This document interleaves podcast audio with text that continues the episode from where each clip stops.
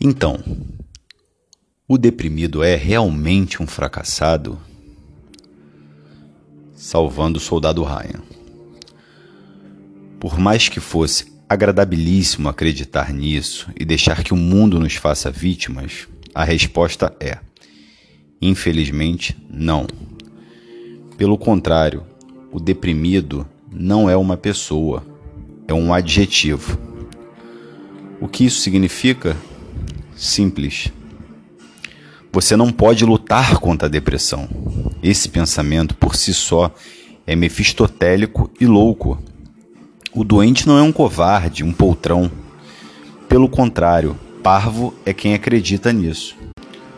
Observe o seguinte: por mais que alguém possa descrever cada mínimo detalhe da complexa rede neuronal cerebral e de suas dificuldades que fazem o indivíduo sentir-se daquele modo, ainda há a pergunta suprema: por quê? Por que alguém começou a ter aquilo? De onde veio? Que objetivo tem? Compreende o leitor agora porque nenhum medicamento irá salvá-lo da depressão? Esse questionamento não foi feito. E se foi, a resposta veio de forma clara e simples. Uma medicação não pode salvá-lo. Exploraremos isso mais adiante. Mantendo a atenção ao tópico atual, penso o motivo do indivíduo ser deprimido. Quem seriam os deprimidos? Talvez um homem que veio do nada, escalou duros degraus da vida, ascendeu a uma elevada classe social. Poderia ser um menino comum que foi martelado durante anos, não pelas condições naturais em si, tais quais, mas por pessoas. Pessoas tolas que desejam impor uma vida melhor ou pior a seus familiares. Passam a ditar cada aspecto exclusivo da vida alheia. Podem ser também negligentes. Meninas precisando de carinho, atenção e amor que são abandonadas por um pai ou vivem com uma mãe solteira atrás de um homem. Pode procurar, não muda. É sempre assim uma falta emocional que leva a uma decepção profunda, sendo isto apenas o gatilho. Não é a condição que nos assola, é simplesmente algo que nos joga ao chão, uma rasteira, uma carência, uma falta, uma morte. Um esforço filosófico, talvez o primeiro deste manual. Se você já tivesse nascido sabendo que seu pai iria abandonar a família, tendo certeza que sua mãe seria uma decepção, seguro de que não fosse encontrar um acalanto de um semelhante no momento difícil, o que você faria? Pensando nesse questionamento, tente se transpor para a cena do filme Salvando o Soldado Ryan. Primeira cena do filme: soldados amontoados nos veículos de transporte de tropas. Todos homens jovens, capacetes de aço, fuzis, água gelada e escura. Em seus ouvidos entram preces de terceiros. Adolescentes de 16 anos chorando baixinho, na iminência de descobrirem se realmente há vida após a morte bombas caindo, alemães a poucos minutos.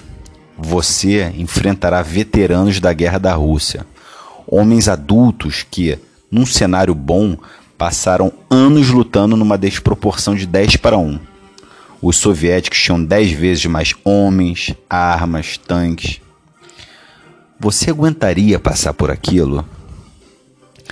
Pode ter certeza absoluta que sim eu sei que você iria e faria o melhor para sobreviver.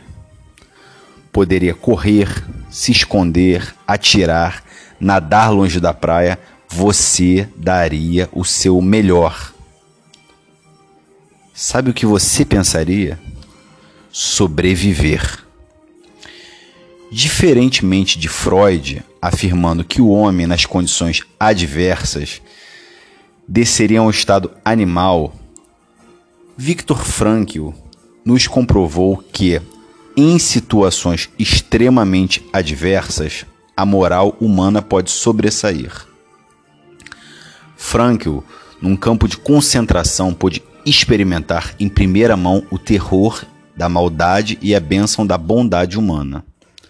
O dilema de Frankl era deixar a Europa Central e fugir dos campos de concentração ou permanecer com seus pais idosos. Escolheu ficar e foi capturado. Lupus et homo hominin lupus. O homem é o lobo do homem. Será que é? Se for, me explique. Por que no mundo antigo era comum que se tomasse como escravo quem não pagava uma dívida? Tomasse os filhos daquele homem como escravo. Será que o mundo não melhorou? Viviam mais pessoas antes? Não. Por quê? Pois morriam. Um percentual que não morre hoje. Na verdade, o homem floresce sobre a terra.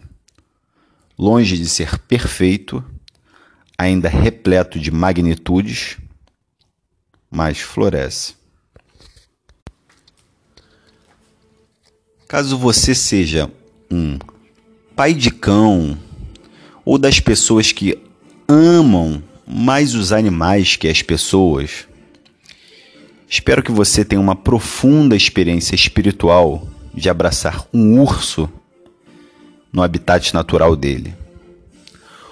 Oremos para que você encontre uma alcateia enquanto na calada da noite. Que você seja sortudo ao ponto de se deparar com uma onça pintada magnífica ao passear desarmado pelo Pantanal. Por mais abençoado e carinhoso que você seja, só lamento não poder dividir essa experiência conosco depois. Talvez, vendo seu corpo desmembrado, possamos ter ideia daquele maravilhoso e amoroso momento enquanto você era devorado vivo. Ainda que isso não queira dizer que os homens são inofensivos, certamente os animais não são. Não são até porque, na maioria das vezes, falta neles o que nos abunda: a capacidade de raciocinar.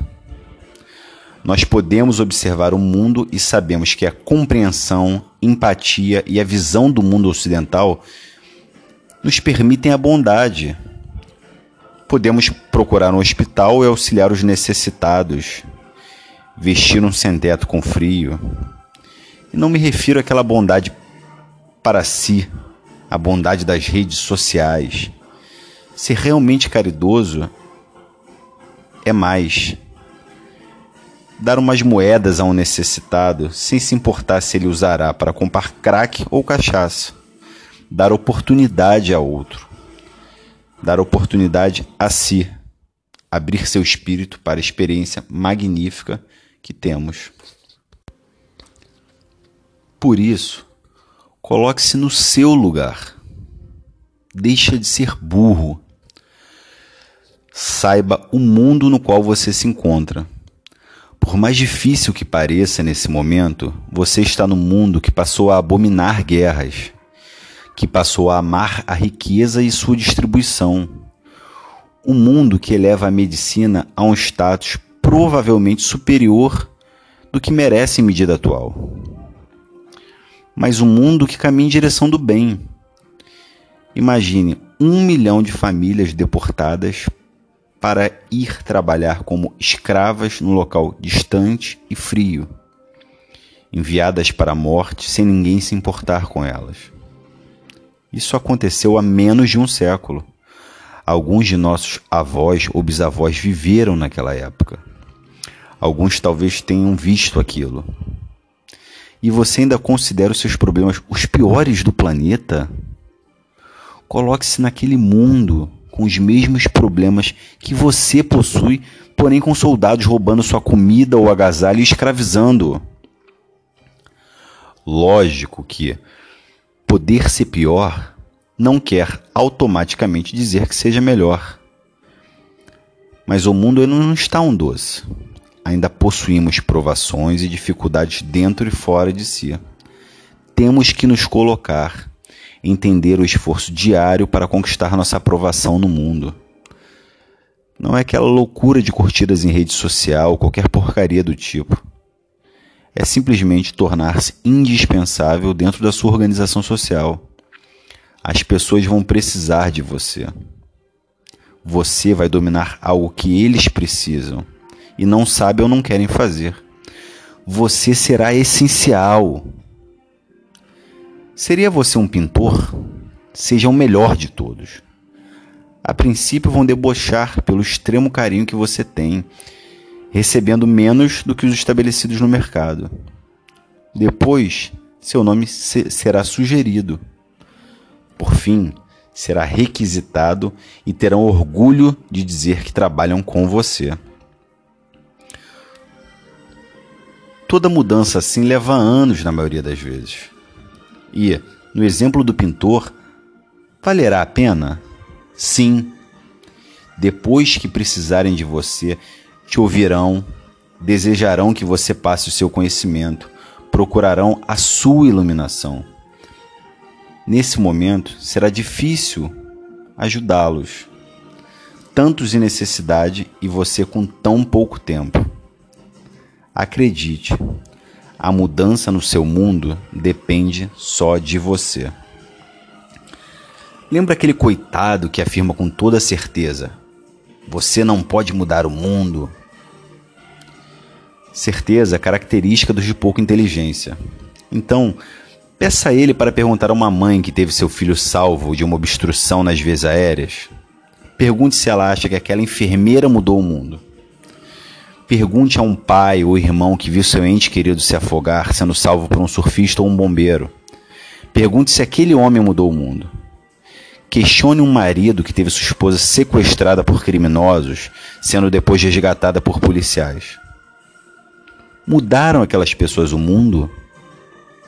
A resposta é sempre e inegavelmente a mesma: sim. Seja a mudança que você espera no mundo fazendo cada atitude com atenção, com esmero, seu dever de casa. Leia os livros da literatura mundial, veja a experiência dos escritores russos, conheça o Rio de Janeiro do Machado de Assis. Depois pergunte-se: o mundo é tão diferente assim?